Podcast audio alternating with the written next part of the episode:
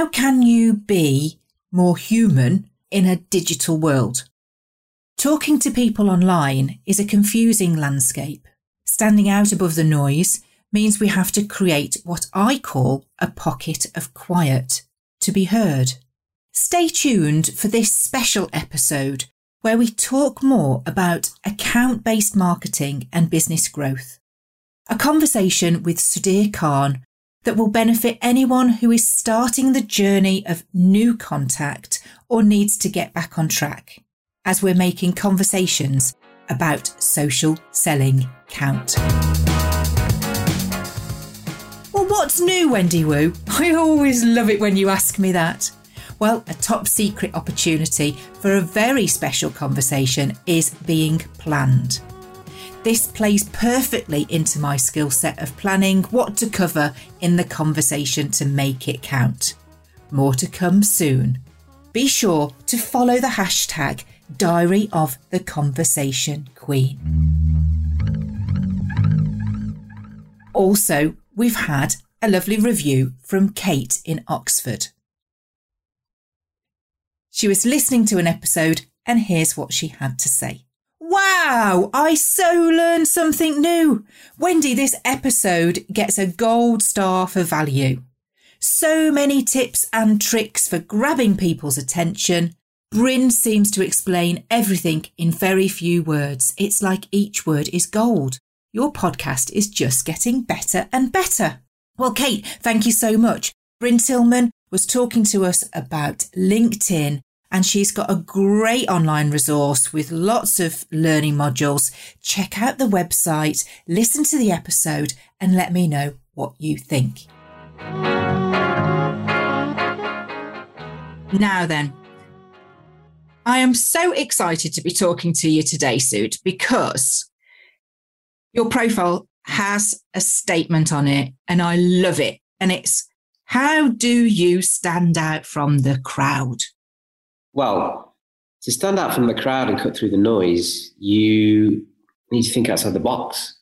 And you also need to understand your audience on a human-to-human level. That's where what it really comes down to. And in today's world, especially everything that's going on around us now, we're surrounded by so much noise and so many distractions. It really is about, you know, resonating with the audience. We can't do any disruptive methods anymore. I mean, you can pay on YouTube to stop ads. That's the world that we are in, where people don't want disruptive marketing. They, we're very valuable with our time and where we spend our time on, on, on our favorite sort of social channels, consuming specific content. It's really down to us as professionals and, and as businesses to understand our audience and resonate and communicate with them on a one-to-one level where they actually feel that we understand them. That's going to make you stand out. And then thinking outside the box is, well, how do you communicate with these people to excite them, to educate them, to entertain them, to, to get that engagement? The things that I would definitely recommend to people when it comes to trying to stand out and cut through the noise, because we've got so much noise. There is too many distractions. And I've heard this phrase recently, and it's stop the scroll. That would be nice. Yeah. And it's how do you do that, isn't it? And sometimes it's like, it is like the snowball. You've got to start and compact the snow and just get it into that shape so that it's recognizable as something like a snowball. Then it can gain momentum, can't it? As more and more people identify with that content. Well, that's what it's about. I mean, if we, we just look at our own LinkedIn feeds, we can scroll, but what is it that actually stands out? Well, it's going to be something that's resonating with you. And then that really goes back to the type of network that you have on LinkedIn. Who are you connecting with? Is it anyone? Is it specific individuals? Because the more you connect with people that you are relevant to you, that are of interest to you, that you think you can do work with, or potentially they, they can give you services, that's where you're going to get the opportunity. Trying to stand out is, you know, what's it going to be? Is it going to be a bold statement? Is it going to be a funky video? Is it going to be a TikTok thing, which people are going nuts for? You know, it's always that, what's that next thing that's going to, you know, really capture people's attention. And especially as it's all online now. I mean, what I'm missing at the moment is print.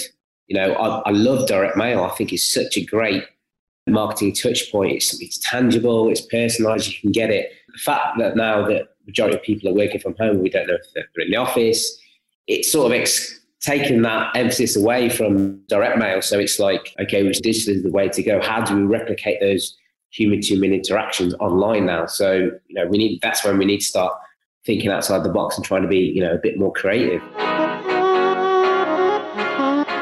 What's your prediction then, Sudh? Because I understand completely. I've been working with a couple of campaigns. One's my own, one's a client's, and we've done some direct mail.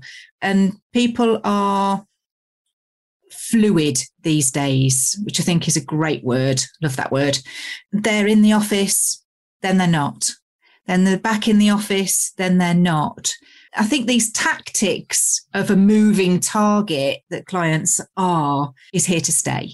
They've evolved to a more dynamic target, haven't they? Yeah. No, it's true. The buy, um, we, we've all evolved as human beings, and the buying process has completely evolved, evolved as well. Yes, there is more opportunity to get in touch with an individual because we all carry phones now, which are all connected with one another. But it's, it's like you said, it's finding that sweet spot. And that really comes down to, you know, how many touch points are you, you know, seriously going to do?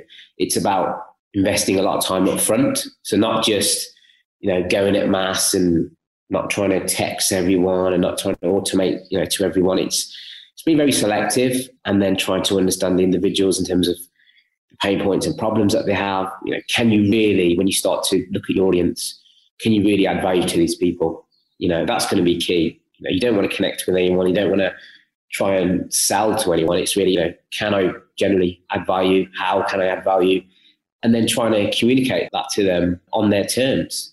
You know, when it does come to direct mail, it could be a great touch point, but it may be maybe the third or fourth, where the first one is literally is just trying to get comfortable with the individual, making them aware of you, making sure that you're in and around their ecosystem, make sure that you stay front of mind.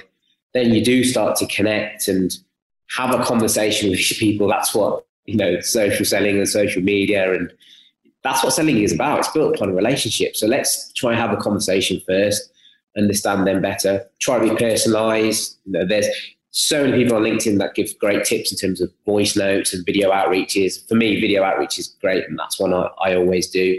Video outreaches, try to have a conversation, and then, you know, mention it in there. I'm going to send you something in the post that may be of use. So whereas before you may have emailed a guide or sent a link to a webinar, why not print off a specific piece of content that you've created for that individual? Maybe an article on your LinkedIn piece that you think that is really useful for that individual.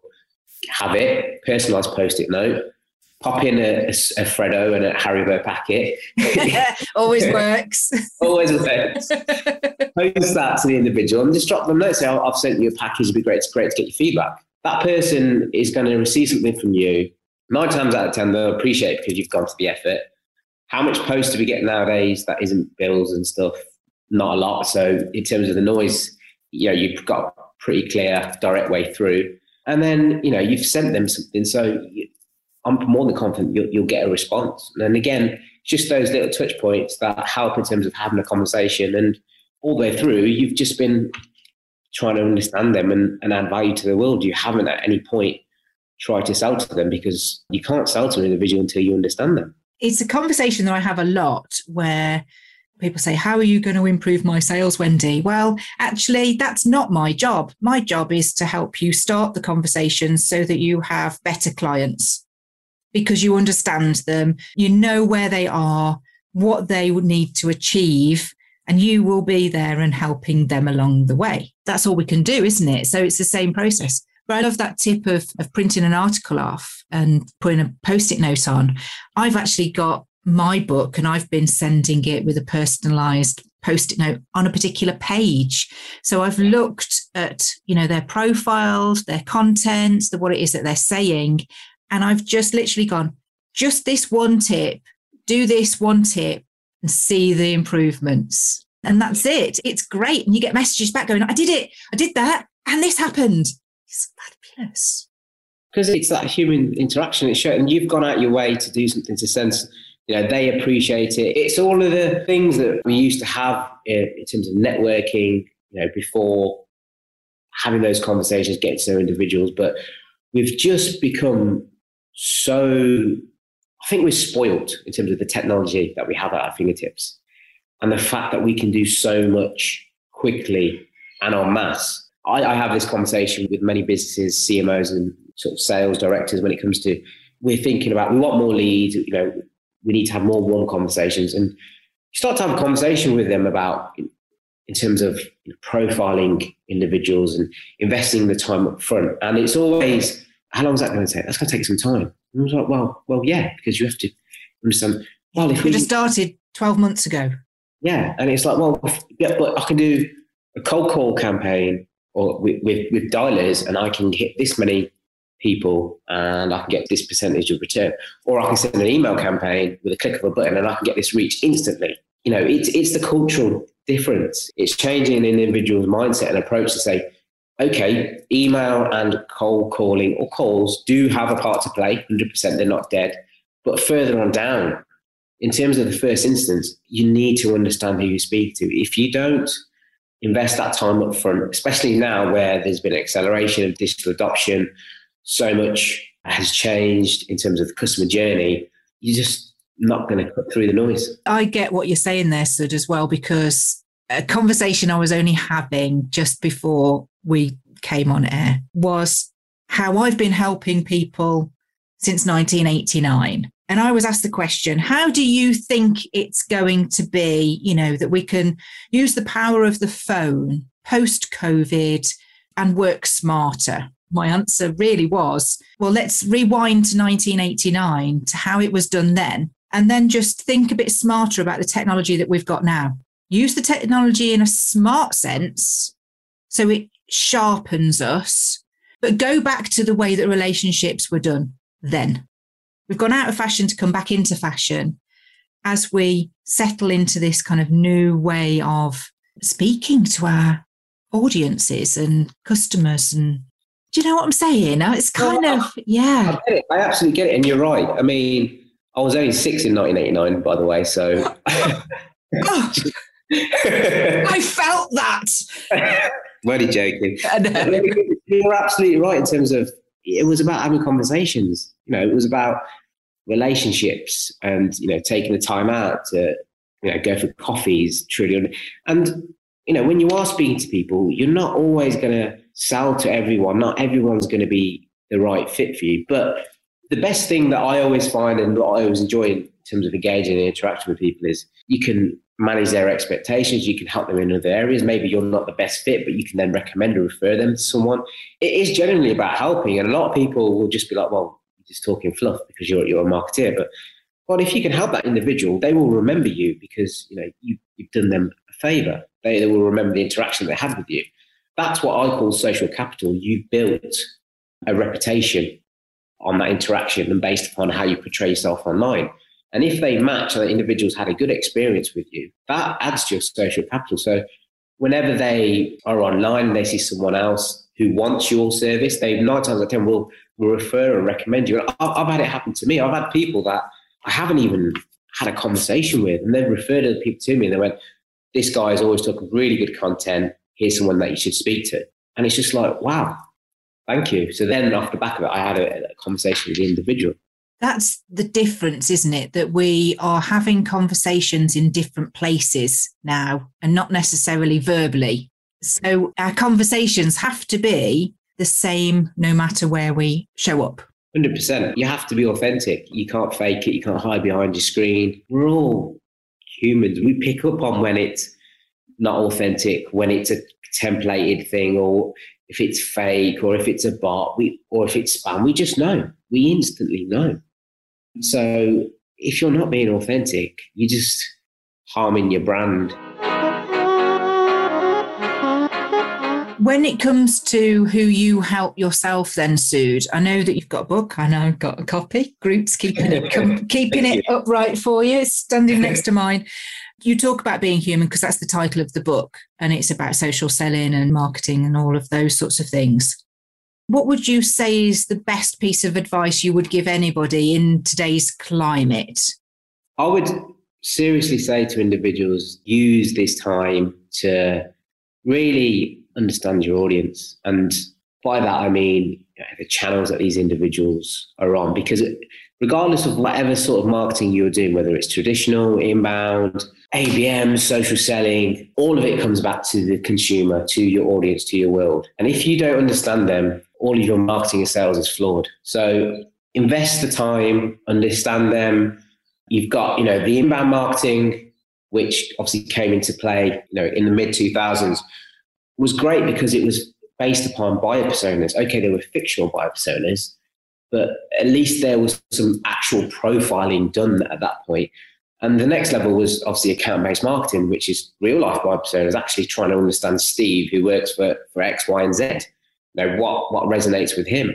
So go to that level of detail. Try to understand your audience, the channels that these people are on. What is a day in their lives? You know, what type of content are they consuming? What sort of groups are they part of? What are they interacting with? What are their pain points? What are their challenges? What keeps them up at night? How can you truly add value to the world? What's currently going on in the climate for them? How can you sort of look at the hashtags, look what's, what's trending in terms of content, see what's performing the best. And then instead of trying to replicate it or, you know, try to create your own version, which is a little bit disruptive, give your insight into what's going on. And but the best thing that always resonates through is when you give real life examples. So if you have helped an individual and you have come across real life hurdles, real life problems, talk about them, show them. And that's what I've always tried to do, and we always try to do in terms of, I've been criticized a, a lot in terms of you give too much away, you know, even with the book. Yeah, but it's one thing giving it away. It's another thing somebody actually doing something with it. Exactly. So we all you know, need I, help. Yeah, exactly. So I always try to show my thinking, uh, whether that's sketches and diagrams or just really to show the, the scenarios and things, because it's real life. Things happen. You know, th- there isn't always a straight path. There, it's you have to be agile. You got to have to adopt, and things happen differently. So that's what I would say to individuals. You truly need to understand your audience in today's world, because if you don't, you just you're not going to survive. In lots of instances, and this may sound easier than done, but we do need to be original. And our experiences, our individual experiences are original. And it's about sharing those and it having value for others, isn't it? Because there'll be so, people in similar situations. You're never going to absolutely mirror anything, because that's the uniqueness of the human race. Absolutely. So, Sue, we get to the bit of the, the show that I always get excited about, because I have no idea what's coming. I ask guests to think about a conversation that created a turning point and what happened next. So over to you to share with us, if you don't mind. Okay, so my story is really about self-confidence, uh, self-awareness, and really self-development, which has sort of been a journey for me. So I've always been passionate about marketing. It's just always been with me. Always been, you know, a hard worker in terms of going the extra mile and trying my best. I was always the, you know, A for effort kind of individual. And I just came to a point in my career and my personal life where I felt really let down in terms of where I was working currently, where I enjoyed it. I really thrived there. I enjoyed the people around me.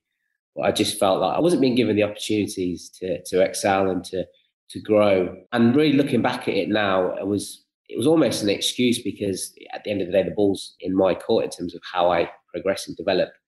In my personal life, a relationship had broken down. I was really low in terms of motivation, zero confidence at that point. And a friend of mine recommended The Secret to me. So I read it, and then I also listened to the audiobook as well. And I just went off on an absolute journey in terms of, you know, my mindset, how I should be thinking, having that self-confidence, starting my day correctly with, you know, affirmations and gratitude, and planning my day, planning my day and using my time more efficiently in terms of my self-development. So I've always been one to get up early and go to the gym at six o'clock.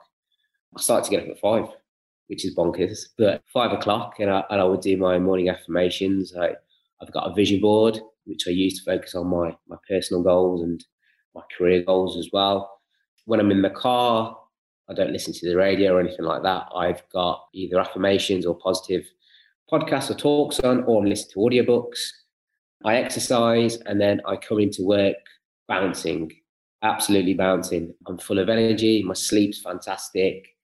And literally, I just went from not really reading that much to reading or listening to one or two books a week. And I just went off on a journey from listening to, obviously, Law of Attraction and then some stuff from Dale Carnegie and Zig Ziglar, Robin Sharma, who's fantastic. And I just started to grow as, as an individual. My confidence started to grow, invested more time in myself. And I wasn't worried about, you know, any sort of politics or sort of growth in terms of the workspace, because for me, it was, my mindset was then, and it still is, just give it your best, do your best. And that's all that you can ask for. And if it's acceptable and someone appreciates that and they see the value in you, they will support you and help you grow. And if they don't, that's fine. You can you can look elsewhere. And I just went off on that journey. And then that's when, almost five years ago, I came here. And that period of growth, I went from, again, lacking in confidence in terms of my, my presentations and not really doing much, to doing vlogs, doing presentations, doing you know, public speaking, coming here and then spending the time with James, who's C E O, who even encouraged me even more. Just, just do it. Just, just get it done. You can do this. You can do that.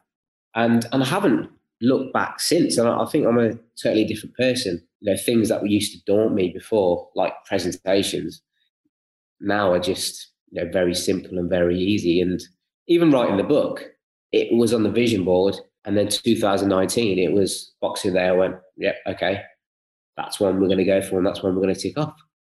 Yeah, that conversation with a friend just triggered a chain reaction with you. You know, here's a book that I think might really help you right now. And from that standing start, uh, it's just opened the floodgates to mm-hmm. other wealth of books and advice that is out there. Is fascinating. It's just, yeah, it's it's mind-boggling because, like I said, I wasn't really reading that much. But again, it's just taking little insights, little snippets. I have great conversations with my parents as well, because there's there's crossover in terms of, you know, when you read stuff about gratitude and affirmation and stuff like Jay Shetty, and I can speak to my parents who, who are from India about certain different elements. It's so, cross-cultural, yeah. Isn't it? A lot yeah, of this personal development is cross-cultural. And how else do we get to be having a conversation with Tony Robbins than reading his book? Exactly. That's and as I, close as you're going to get, isn't it?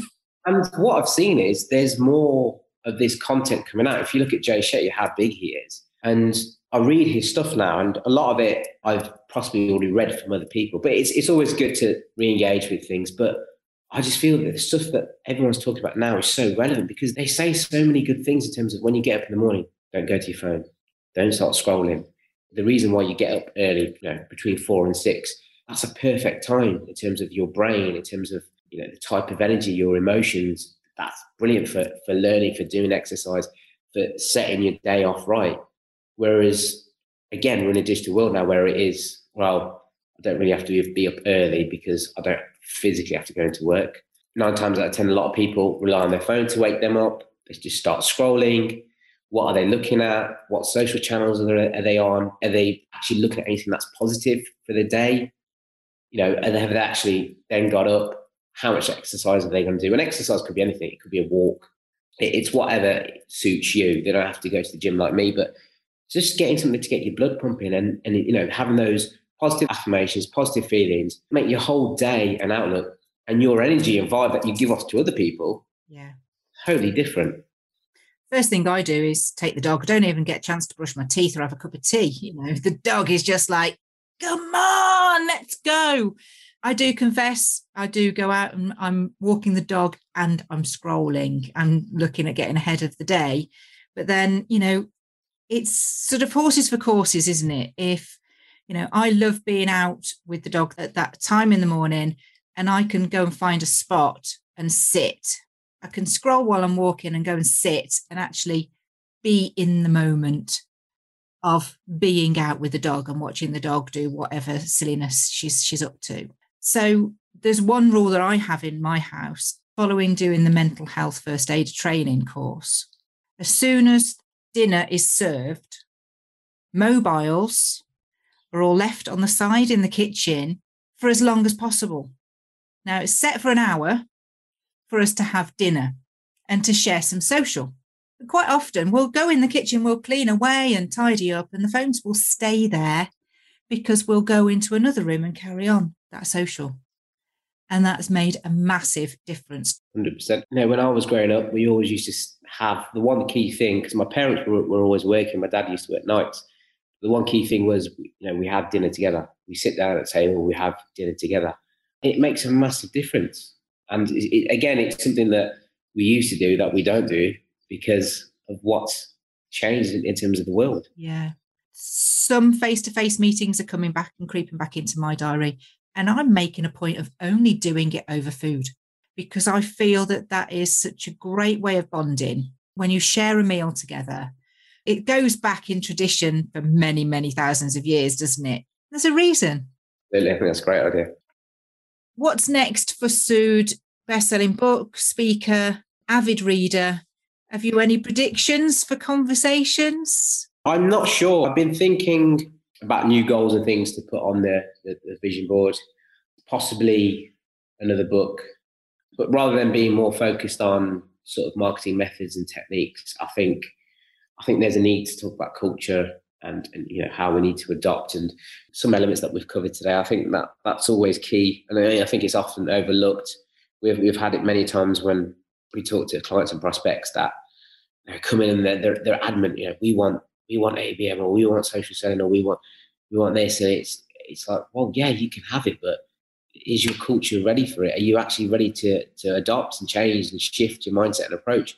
Because these are things you have to take into consideration. You can't just install something and press a button and expect, you know, it, all magic to happen.